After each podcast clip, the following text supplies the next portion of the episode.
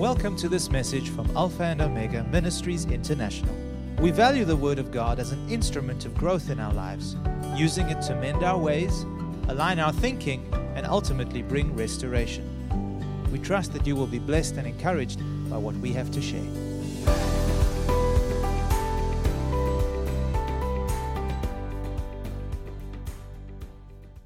I would like to advise you to get uh, maybe a notepad and a, and a pen because we're going to do a study today and it's going to be a teaching session. So I don't uh, think you will have enough time to go to all of the scriptures that I'm going to be sharing with you. Uh, that's why it's important that you jot them down and then you have a look at them at your own private time with the Lord. I thank God for giving us this opportunity to study the subject of faith. And I, I want to encourage you to lay aside for just a few minutes that we're going to be together. Just lay down every thought of anxiety, every thought of oppression or depression or, or stress or distraction. I don't want you to be distracted at all because I want to share some important keys with you today in order to help your faith to become more productive, more fruitful, and to and to enjoy the blessings that God has purchased for us through the death of our Lord Jesus Christ. So I want to encourage you to lay aside every thought of anxiety, every worry. Don't don't be distracted at least for just these few minutes as I share with you what I believe the Lord has put on my heart to share with you. I chose the subject of faith because the Bible says that without faith, it is impossible to please God. So I want to please God. And remember this every inch of growth or development that we do in our Christian growth, it comes via faith. Everything that we receive from God comes via the channel of faith. That's the way God designed the system to work. And without faith, the Bible says it is impossible to please God. In fact, the book of Romans says, whatever is not of faith, it's sin. So you can see how important it is to understand and to grasp the subject of faith that we're teaching about. So let's begin with our first scripture in First John chapter 5 and verse 4. First John chapter 5 and verse 4, and I'm reading from the New King James Version. For whatever is born of God overcomes the world. And this is the victory that has overcome the world our faith. So, John tells us here that we have received from God world overcoming faith. What does it mean to overcome the world? That means we overcome the systems of this world that produce fear, anxiety, stress, worry, and every diabolical thing that will come against us through the influence of this present world. God has given us as a gift his faith. And this faith, John says, overcomes the world. We are world overcomers because of the faith that we receive from God. And it's important to note that this faith that we receive from God when we got born again, it is the God kind of faith. It's not just natural faith. It's not human faith. It is the faith of God. Jesus said in Mark 11 22, the English translation is rather misleading here the, the New King James says, or the King James, Jesus is speaking here and teaching on the subject of faith. And he begins this way have faith in God. But that is not the correct translation. And I looked up the original Greek, the ancient Greek, and this is what it says Have the faith of God, or have the God kind of faith. The faith that we have received from God, remember Ephesians chapter 2, verse 8? For by grace are you saved through faith, and that not of yourselves. It is the gift of God. What is the gift of God? The faith that we have received by which we were saved is a gift of God. It is the gift of God. God deposited within us a measure of faith. Romans 12, verse 2 says, To each and every one of us, there has been given a measure of faith. That faith is the God kind of faith. That faith, it is the faith that moves mountains. Amen? Are you with me? So it's not human, it's not natural, it is the God kind of faith. Now, I want you to look at another verse of scripture that's brought light and truth to my spirit as I was studying it. I want you to look at 1 Thessalonians chapter 3 and verse 10. 1 Thessalonians chapter 3 and verse 10, and I'm reading from the English Standard Version. 1 Thessalonians chapter 3 verse 10 the apostle Paul is writing his epistle to the believers in Thessalonica and among other things he says this to them we pray most earnestly night and day that we may see you face to face and supply what is lacking in your faith please notice what he says he says i'm praying night and day because I want to see you face to face. The purpose of wanting to see you face to face is to supply that which is lacking in your faith. This statement is very important. So we need to understand what Paul is talking about here.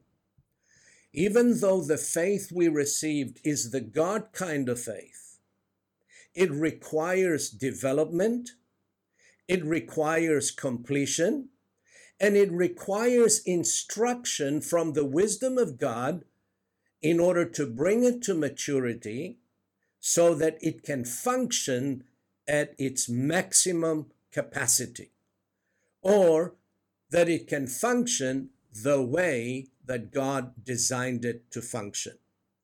So, it's important to understand that just because we have received the God kind of faith, that doesn't mean we have arrived. We're going to work with our faith. We need to develop our faith.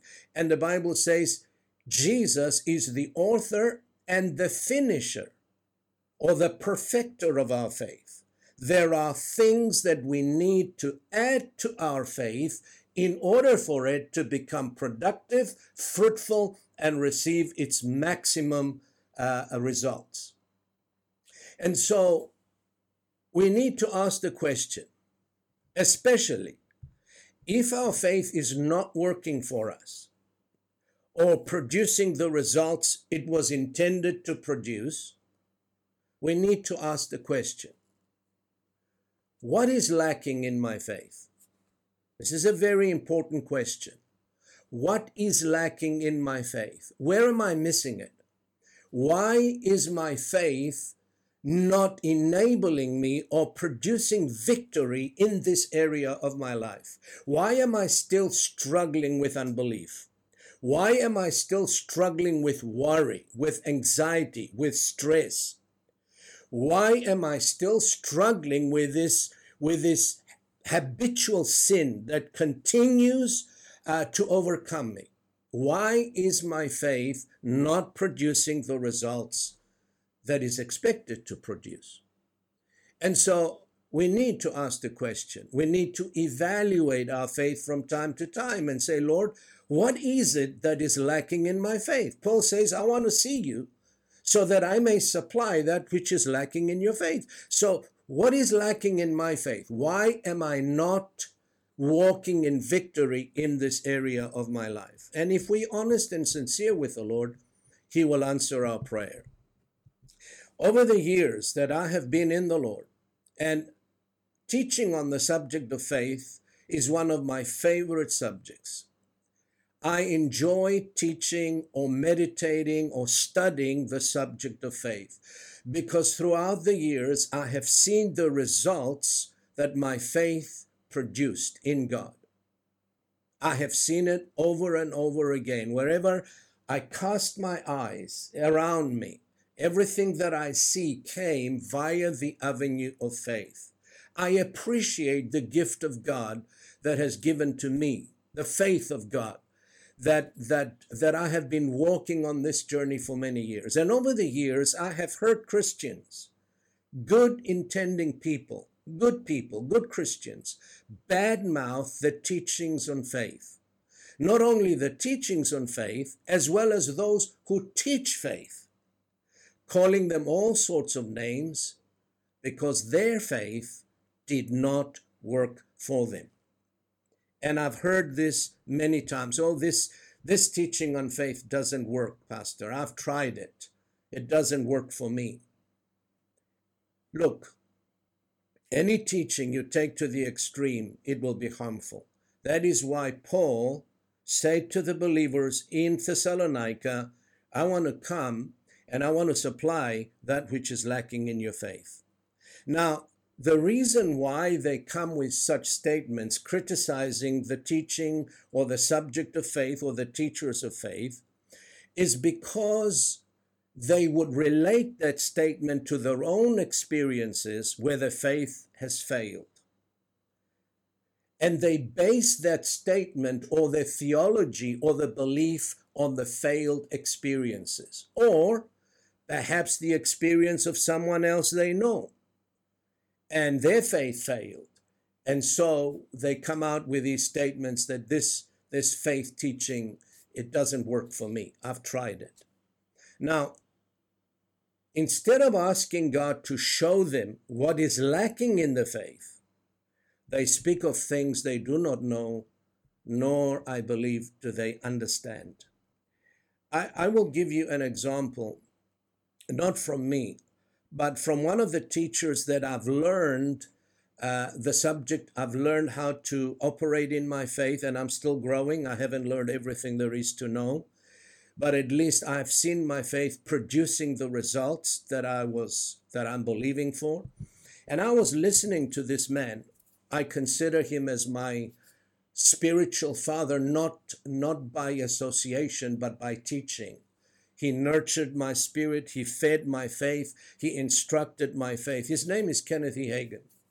And I was listening to his testimony how the Lord healed and delivered him from the bed of sickness. He was suffering from a blood uh, from an incurable disease in his blood. He had a deformed heart and he was paralyzed from the waist down. Doctors, five doctors on the case, gave him no hope whatsoever. So he turned to the Lord and he found a scripture, Mark 11 24, that Jesus said, Therefore, whatever you desire when you pray, believe that you receive them and you shall have them. And so he stood on that scripture, he prayed, but nothing happened. He prayed, and afterwards he started feeling his body. Nothing happened. And then he had a conversation with the Spirit of God. I remember him relating this testimony. And he said to the Lord, Lord, if you tell me that I do not believe what I read, I would say you're a liar because I do believe. And Jesus said to him these words You believe as far as you know. You believe as far as you know. And that was the key that unlocked his faith. Hagin's faith, as was revealed to him by the Spirit of God, lacked knowledge.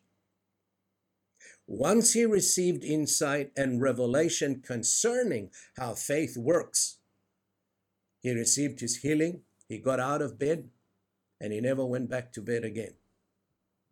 Now, his miraculous recovery was the result of receiving what was lacking in his faith. You see it?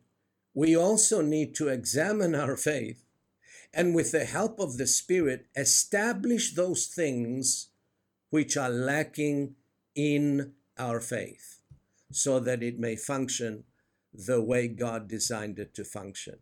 We're going to get into this. I'm going to give you three keys. Three keys so that your faith can become effective, productive, and fruitful.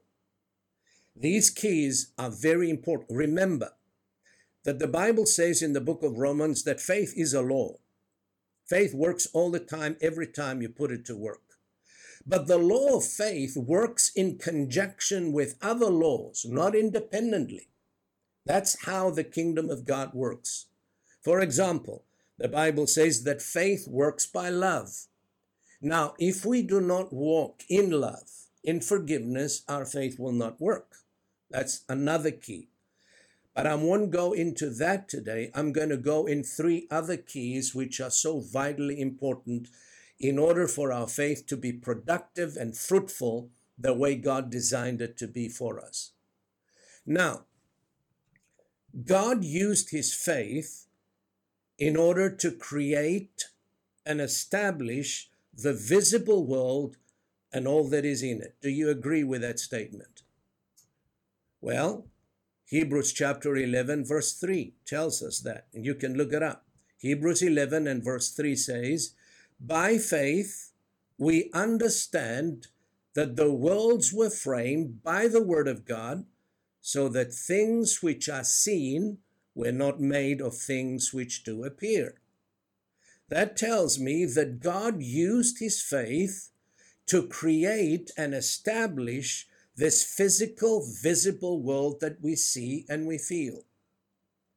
And he did it out of something which you cannot see. What was that? That was the force of faith that was released through the Word of God. But wait a minute. God didn't just use faith. It's important to note that. Look at Proverbs chapter 3, verse 19 and 20.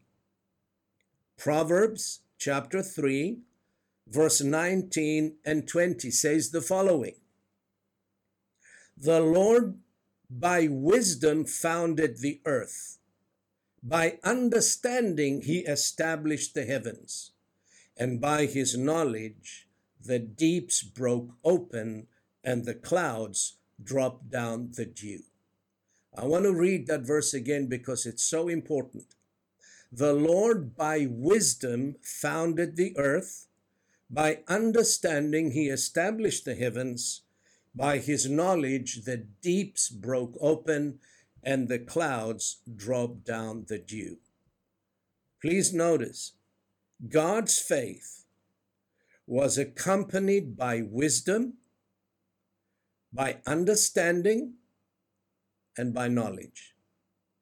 And this, I believe, is what is lacking most in believers' faith today. That's why the faith of many is not productive.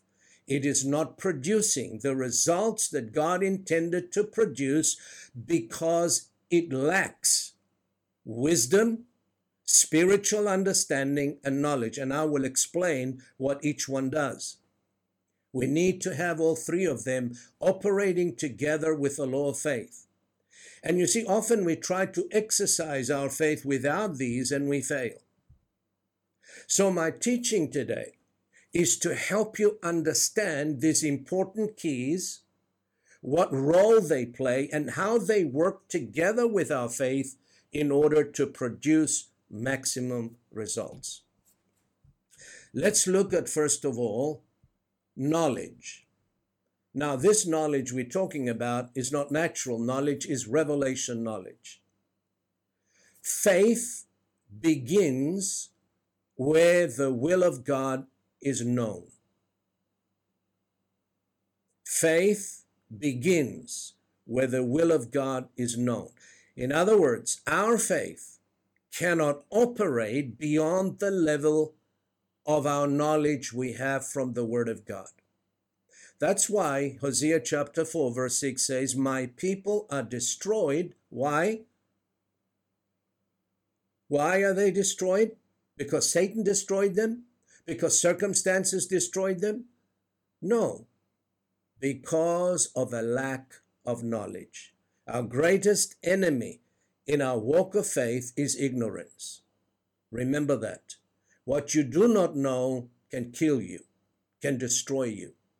So, our faith cannot operate beyond the boundaries of the level of our knowledge. The more we know from God, the no, more we know from the Word of God, the more we know God, the more our faith is able to operate and produce results.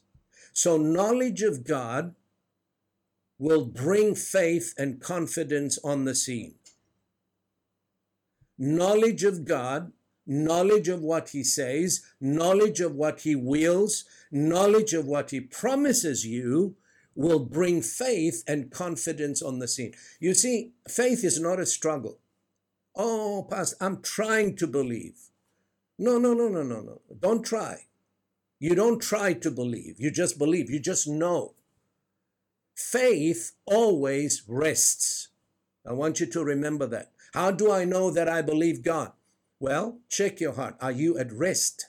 Are you at peace? Or are you anxious? Are you troubled? Are you worried? Are you doubtful? Then you're not in faith. Faith always rests. It's not a struggle to believe God once you know what He promises you. So, knowledge of God's word or God's will brings faith and confidence on the scene. Therefore, we conclude that knowledge is the foundation of our faith. Knowledge is the foundation of our faith.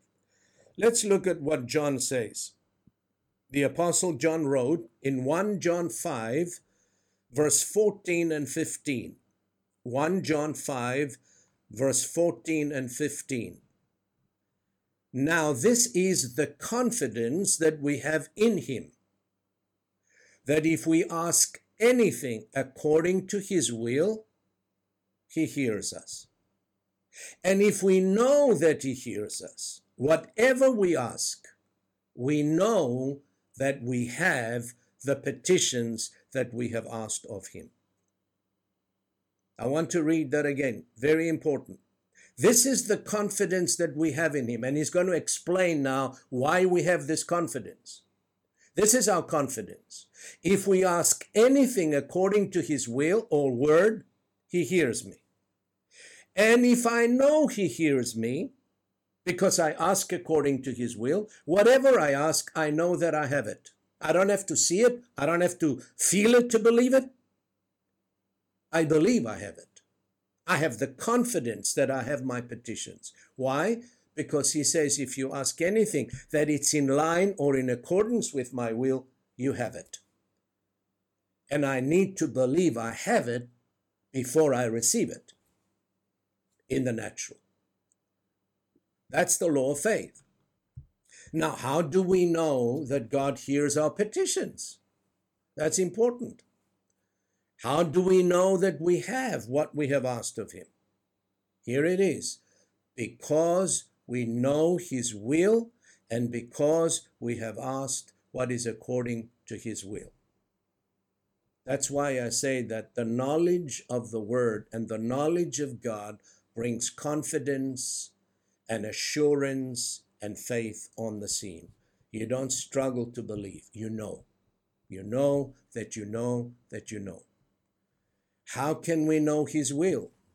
You know, some folks say, well, out of ignorance, I believe. Well, you never know what God wills. That's not true. That's just a religious statement. We ought to know the will of God because He made it known to us not only through the written word, but also through His Spirit. How can we know His will? By knowing what His word says. His will is revealed in His word, in the written word of God. His will and His word are one and the same. He does not say one thing and will another thing. God is not schizophrenic. He says what he means, he means what he says. If he said so in his word, that is his will. Are you with me? So you can know his will. All you need to do is just study the word. Open the Bible and read what his will. That's why it's called the last will and testament of the Lord Jesus Christ. He left us his New Testament. He left us his spirit. He sent the spirit within us in order to reveal to us what is written in His will. So we cannot have faith for anything God did not promise in His Word. In other words, you can't exercise faith for what God did not promise you. Are you with me? That is why our faith needs to be accompanied by knowledge. This is why we need to study His Word diligently, reverently, systematically to find out what He wills in every sphere of our lives.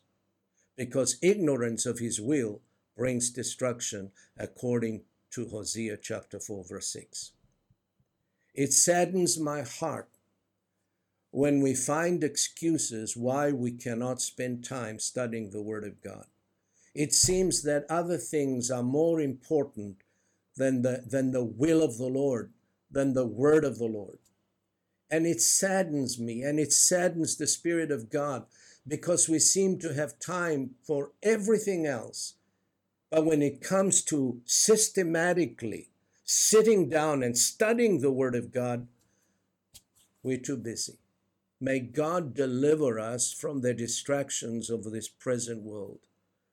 That's why Jesus rebuked Martha and said, Martha, Martha, you are worried and troubled about many things, but one thing is needed, just one.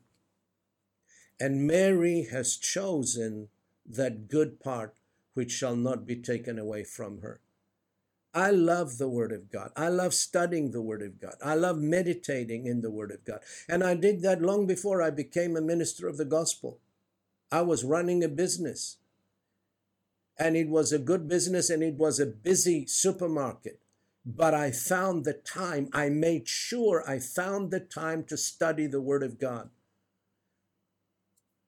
And so, you need to do the same because there will come a time when when when you need to exercise your faith in order to overcome some of the things that are going on in your life and believe me if you wait until you enter the trial sometimes it's too late. We got to be prepared beforehand. Are you with me? Praise god. Now that's knowledge. Key number 1 knowledge. Our faith must be accompanied with knowledge. Number 2 understanding. I'm talking about spiritual understanding, not just natural human understanding or logic. Understanding establishes. That's what the word says. When we understand what the word says about us, who we are in Christ, what we have in Christ, what we can do in Christ, we become established in our faith. Spiritual understanding not only establishes us in our faith, but it also helps us to see things from God's perspective. You see, when you see things from God's perspective, everything becomes a light and and and and and uh, and you begin to understand how God thinks you, you, you see it from God's angle, from God's point of view, from God's perspective, and it looks very different from the human perspective. And that's why Paul prays for the believers in every epistle almost. He says, I pray that you may be filled with spiritual understanding. And we need to pray the same. Spiritual understanding establishes our faith in the Word of God and helps us see things from God's point of view. So, an established faith in God's word is immovable, it is unshakable, regardless of the circumstances we may find ourselves in. And that's the kind of faith that God is looking for. Last week I spoke to you about the faith that is more precious than gold because it's been tested by fire and it's been found genuine and true. Amen. God is looking for people who believe God to such an extent where God's word becomes the final authority in their lives, where they become so unshakable and immovable, regardless of the circumstances and regardless of what the devil throws at them. They are immovable, they are established in the faith, established in the Word of God. So when you know the will of God in any given area of your life, when you know what God wills for you, and fully understand His will, His plan, His purposes for your life, you are established in your faith in that particular area. You, you become immovable. And believe me, the devil will try to move you, he will try to shake you. He will bring circumstances. He will bring words. He will throw his fiery darts in your mind. He will say to you, Look at this. Look at the situation. Look what's happening in the world. Look what's happening around you. What's he trying to do? He's trying to shift you from your confidence. Take your eyes off of the Lord and put your eyes on the circumstances. But when you know, when you know what God wills for you, when you know His promises, and when you understand the will of God for your life, you become immovable and established in that area of your life. And so, no matter what the devil does, in order to convince you, excuse me, in order to persuade you otherwise, you remain unshakable against all and every attack you may experience. Are you still with me? Understanding. Now, Let me give you an example.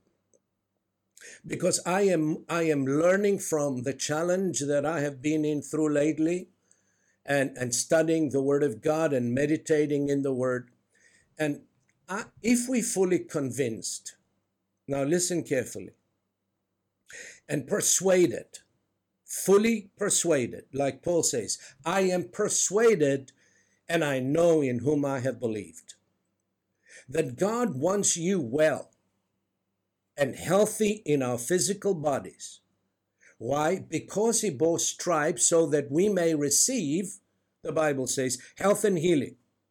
No matter what symptoms may show up in your body, we will remain unshakable, immovable, and unafraid. Why? because we know that we know that we know and understand the will of God in this matter. You see, but what do most of us do when symptoms attack our body? We fall for it. We accept it. We receive it. We have no resistance against it. Why? Because we have not been established in our faith in that area. And therefore, we need the knowledge and the understanding of the Word of God in order to establish ourselves in that given area. Now, in the epistle to the Romans, the Holy Spirit inspired Paul to write these words concerning Abraham's faith.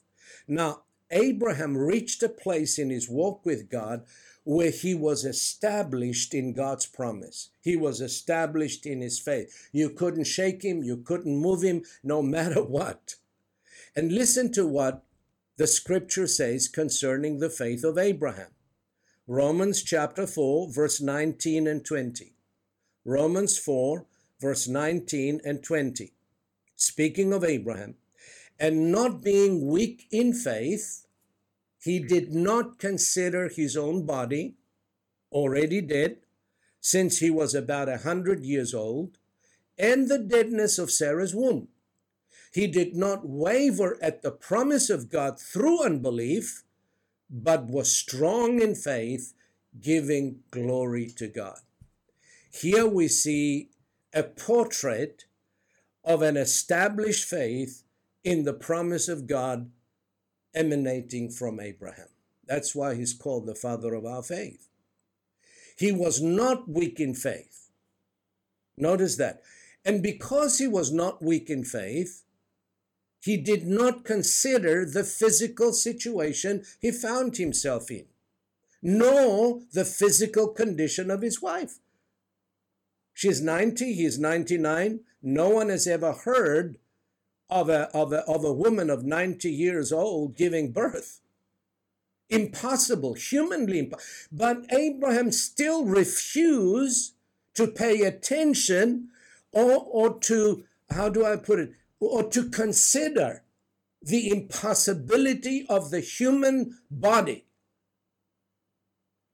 He says he did not consider the situation, not consider his own body, neither yet the deadness of Sarah. What did he consider? He considered the promise of God, so shall your seed be, as the stars in heaven and as the sand upon the sea. God spoke to him and he anchored his faith in the spoken promise of God and he refused to be shaken. And the Bible says it was counted to him for righteousness. And furthermore, in verse 21, I think it says, and being fully persuaded. Hallelujah. I like that word. Fully persuaded. Fully persuaded. Not a trace of doubt or unbelief. And that's where we need to get to. Being fully persuaded that God is truth, His word is truth, His promises are truth, and He cannot lie. God cannot lie. When He says, I will look after you, I'll take care of you, I'll provide for you, even to the end of your days, even when your hair goes gray, I will be with you and I will take care of you. We need to believe that because God is faithful to His word. The Bible says He's not a man that He should lie, nor the Son of Man that He should repent. Has he said and shall he not do it? Has he spoken and shall he not make it good? If God has spoken, I believe it. And that settles it. And we need to come to that place where we fully persuaded that the word of the Lord is truth. Romans says, let, let God be true and every man a liar. I don't care what the symptom says. I don't care what the doctor says. I don't care what the economy says. I'm not in the economy of the world. I'm in the kingdom of God. You are a citizen of the kingdom of God, and God's kingdom has never known lack or recession or sickness or disease. We are world overcomers because of the faith that God has deposited within us. Amen. So here we see in Abraham an established faith in the promises of God. He was not weak in faith. The Bible speaks of many different kinds of faith weak faith, strong faith, little faith, shipwreck faith. But we want to be a people of strong faith. What does strong faith do? Praises God in the midst of a of a of a of circumstances that are contradictory. Everything may look bleak and dark around us. We lift our hands and we give praise and glory to God because our trust and faith is in God and not in the world or the systems of this present world. Amen. In other words, because his faith was strong, he did not pay attention to what his, what his body was telling him, what the deadness of Sarah's womb was telling him. He only considered what God said. This is an established faith in God's word. The faith that is accompanied by revelation knowledge and spiritual understanding is unshakable. So, what was what was Paul talking about?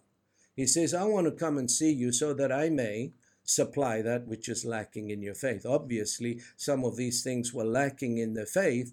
That's why he wanted to go and see them face to face, sit them down and teach them and instruct them and equip them so that the faith became productive and fruitful in the kingdom of God. Amen. The third thing, third key, wisdom from God. Now, what is wisdom? This is my definition of wisdom. Wisdom is the ability to apply the knowledge that you have in any given situation. Knowledge alone is not enough. We need to have the wisdom how to apply the knowledge we receive from the Word of God.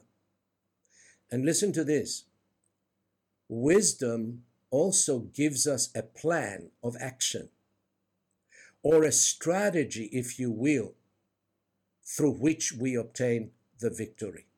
Are you with me?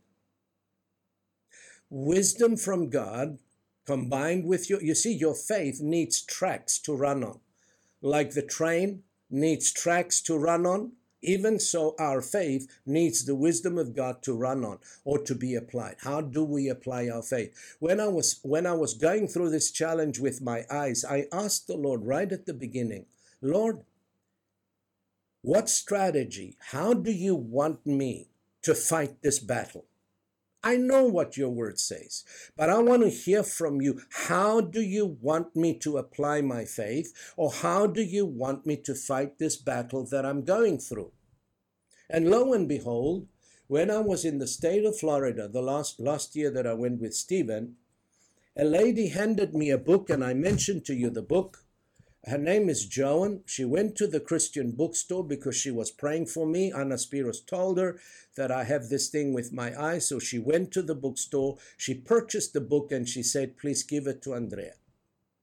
Now, I could have put this book on the shelf, not even open it.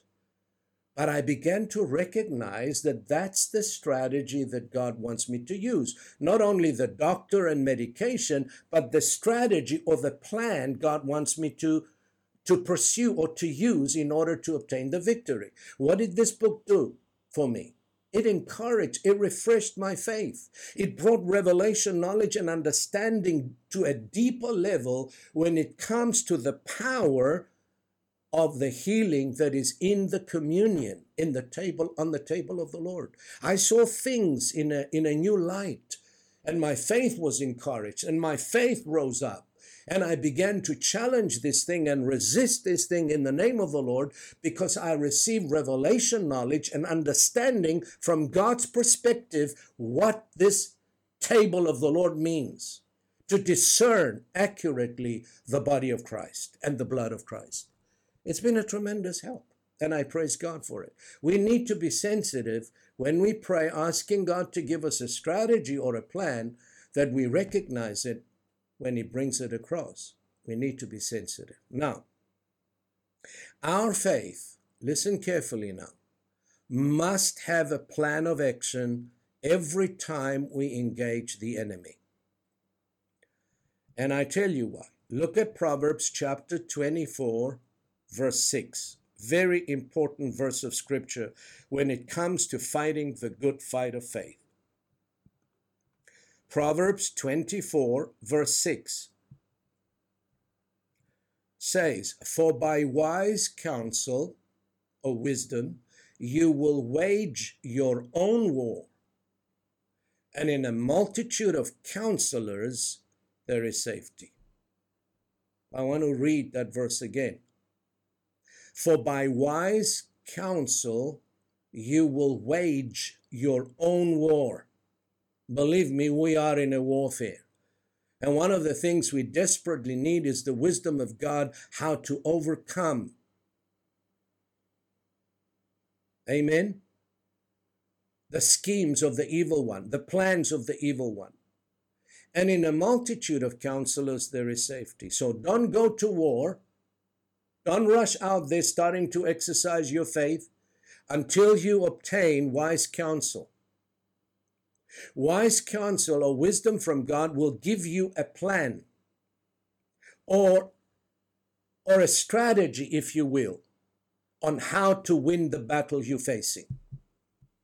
You know, most believers don't have a plan of action about anything. And, you know, if you don't have a plan, you plan to fail. We need to receive the plan of God. God has a plan for everything. God has a plan for your life, for my life. God has a plan for your future. God has a plan for your children. God has a plan for your finances. God has a plan for your health. God has a plan for your relationships. And we need to receive that plan from God. His counsel or His wisdom will give us a plan of action how to win the battle. Uh, that's why I say most believers don't have a plan. If I ask them, What's your plan to reduce the debt that you're facing? You have an enormous debt and you're going to pay for 30 years. Do you have a plan how to tackle this debt and to reduce it in five years, in 10 years? What's your plan? We just leave things like that. We just take it for granted. I mean, we accept it. Are you with me? I wanted to purchase a car some years ago, but I said to the Lord, I don't want to go to the bank and I don't want to borrow money. I've lived out of debt, free of debt all my life. I don't want to go and, and, and borrow thousands and thousands to buy a motor vehicle. I want to get it through my faith. What do I do? Give me a plan. And God gave me a plan. He said, This is what I want you to do. I did it, and I waited patiently for the Lord. And lo and behold, I received the blessing, and I went to the dealer and I paid for the car cash. And I drove it out. And that's not that's not the only one I bought that way. All my cars were bought that way. And I I I stood on the principle. The Bible says, owe no man anything but to love them. I don't want to owe anybody. And I've lived free of debt. Glory to God. I'm not boasting on myself. I'm boasting on what God is doing and has done. Why? Because I followed his plan. And he will do the same for you. He's no respecter of persons. When we wanted to put up a building, I declared before the church, we will not borrow. That's my principle. The Lord said to me, they have enough debt. You don't want to load them with additional debt, borrowing money to put up a building. If God wants a building, He will pay for it. What's the plan, Lord? He gave us the plan. We followed the plan, and the harvest came, and we put up the building. We had to wait longer than usual. But you know what? The Bible says it is through faith and patience that we inherit the promises of God. So you need to ask God, what, what's, what's the plan here, Lord? How do I do this? What do you want me to do? You know, that's why I say most believers don't have a plan. They just rush into the battle, shouting scriptures, shouting at the devil, begging God to get the devil off of their, off of their affairs. That doesn't work. If you study the Bible diligently, and I'm sure you are a, you, you are a student of the Bible, where real battles were fought and won by individuals, you will always notice they had a plan of action. Every single time, they had a plan of action. Joshua received a plan of action from the Lord on how to conquer Jericho. Remember that? Now, he could have done so many other things. He could have been overzealous, overambitious, presumptuous, and just attacked Jericho. But he waited on God, and God showed him without throwing one arrow how to bring the walls of Jericho down. He said, You walk around the, the, the city wall seven times, and on the seventh time, you walk seven times and you blow the trumpet, and the walls will come down. And they did. They didn't even have to fight. You remember that? What about Jehoshaphat? He was facing an enormous army against him. Naturally speaking, humanly speaking, he had no no no might no no chance to win the battle. But what did he do? He went to the lord he fasted he prayed and he said lord we are in your hands. What do you want us to do? God gave him a plan. He said put your singers in front not your warriors your singers.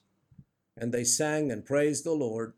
And while they were praising the lord the lord sent his angels and they killed each other and they slaughtered each other between them he didn't even have to raise a sword.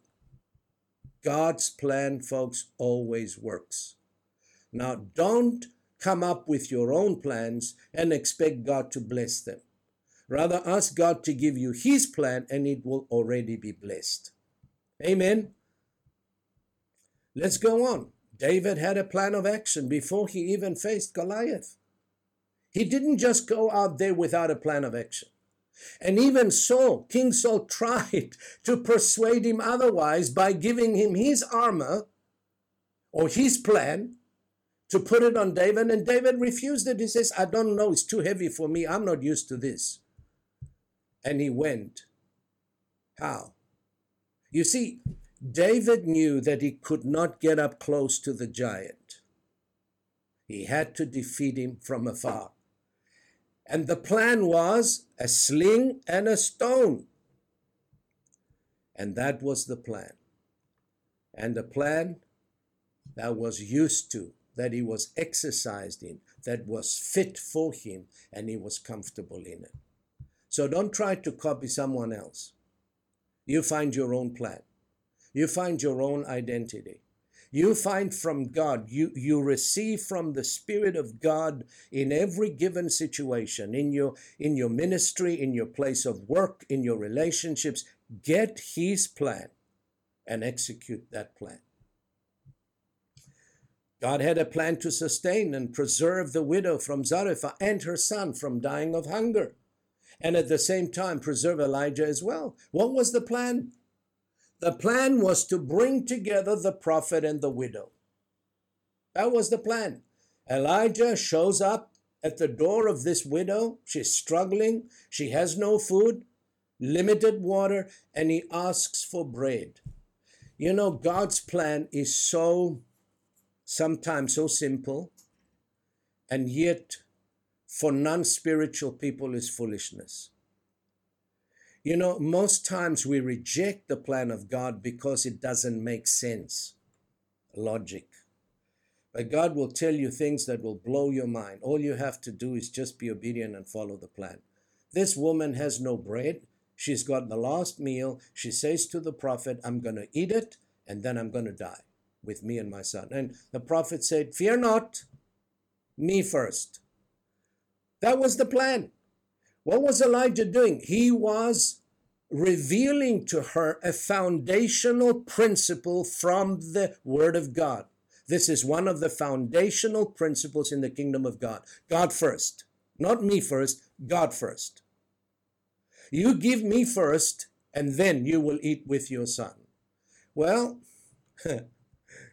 Thank God she followed the plan, even in the midst of a severe, even if it didn't make sense. So be very, be very sensitive. When God tells you to do something, He knows the end from the beginning. It may not make sense because the Bible says that He chooses the weak things and the things which are nothing in order to confound and bring to naught the things that are mighty.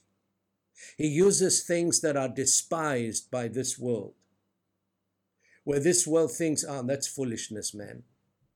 You mean to tell me that I must give 10% of my income every month to God or to the church or whatever, and that's going to prosper me and that's going to bless me? It doesn't make any sense. If I can't make ends meet with 100%, how am I going to make ends meet with 90%? It's foolishness.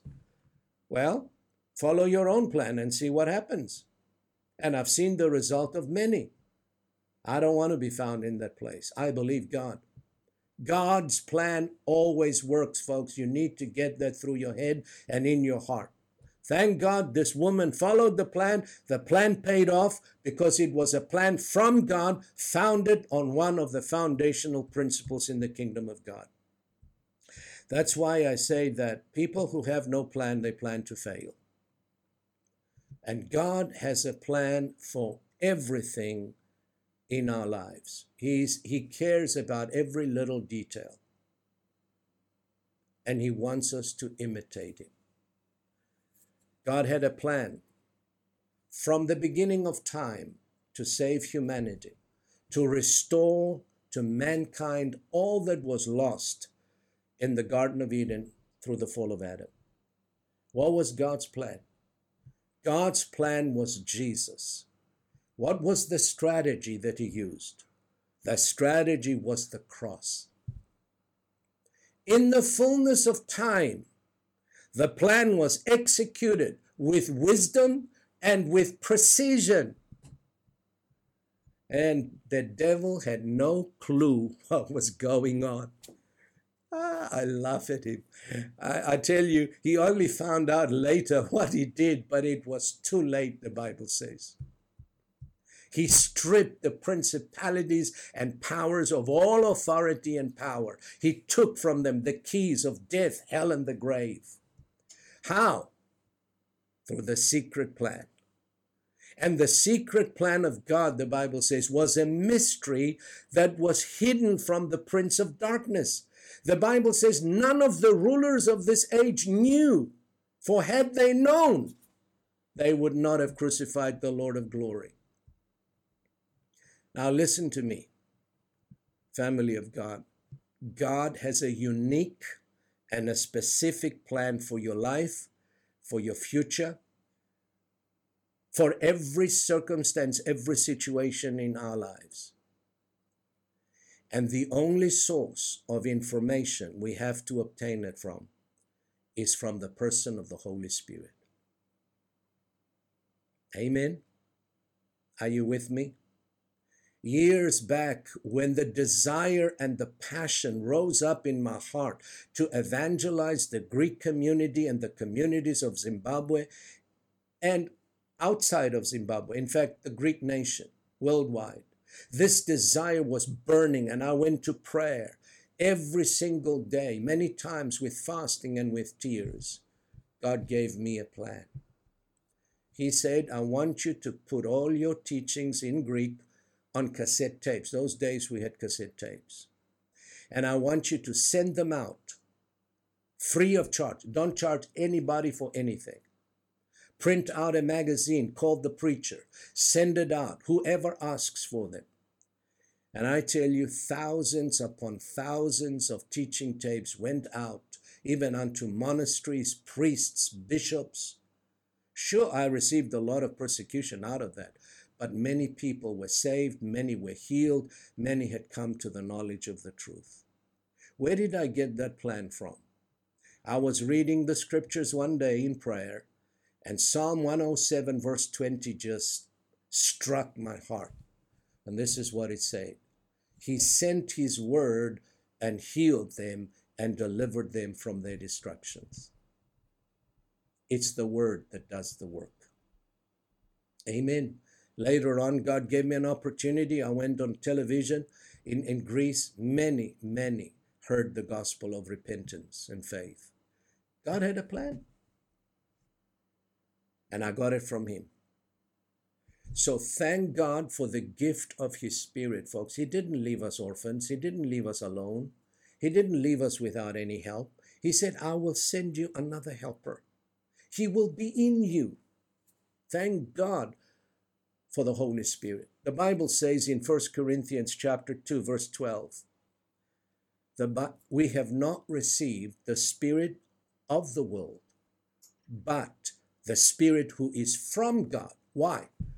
that we might know. Know. Know what?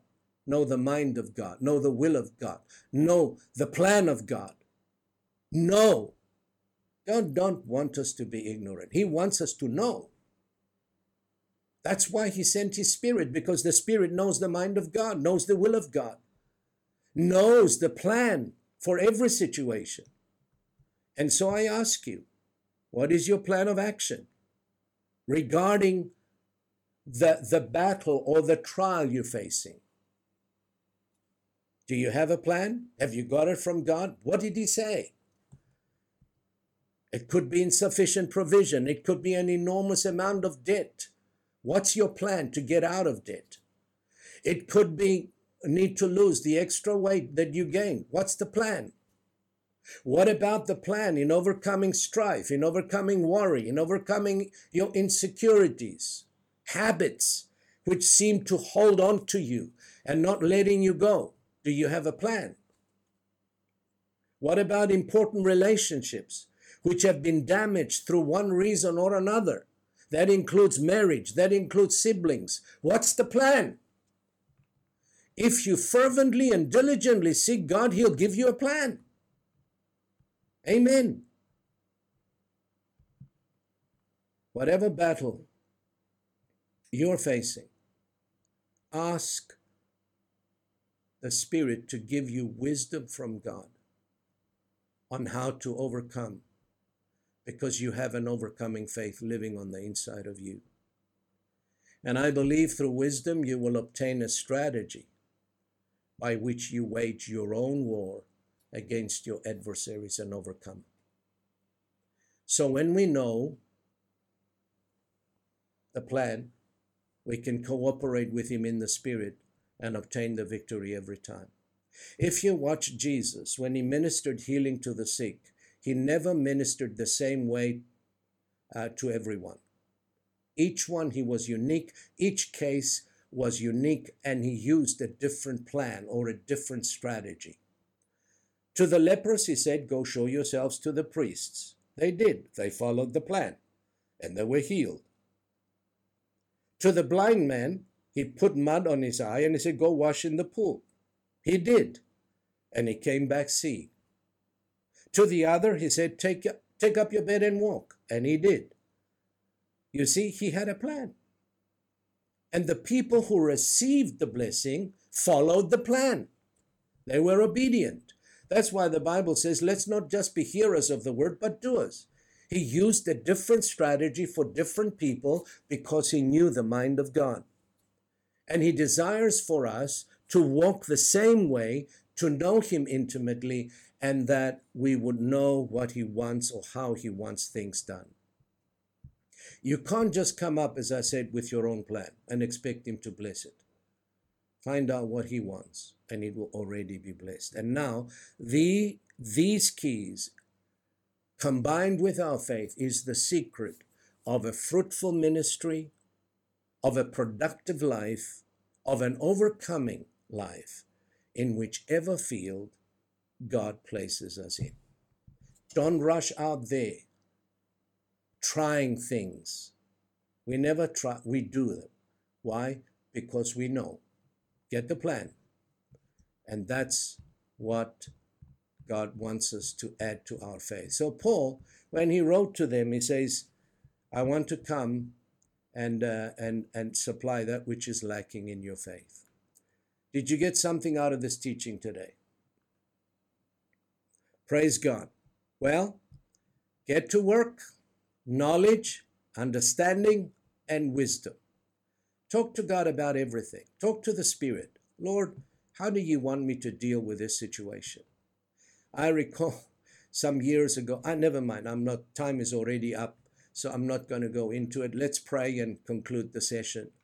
Father, thank you so much for your precious word, for the revelation of your word for your spirit that leads and guides and opens up the word of life and feeds us and imparts to us the things that our faith is lacking, Lord, bringing us to a place where our faith is perfected, is matured, is accomplished, so that we may become immovable, unshakable, trusting you, trusting your promises, executing your plan in our everyday lives. Grant us, Lord, I pray, your spirit of wisdom and revelation in the knowledge of you. Fill us with spiritual understanding so that we may walk worthy of the call you placed upon our lives, and that we may please you in all things, and so that we may bring forth much fruit to the glory of God. We ask this in Jesus' precious name. Amen and amen. Thank you for listening to this message. For additional resources or more information about this ministry, come and visit us at alphaomegaint.org.za.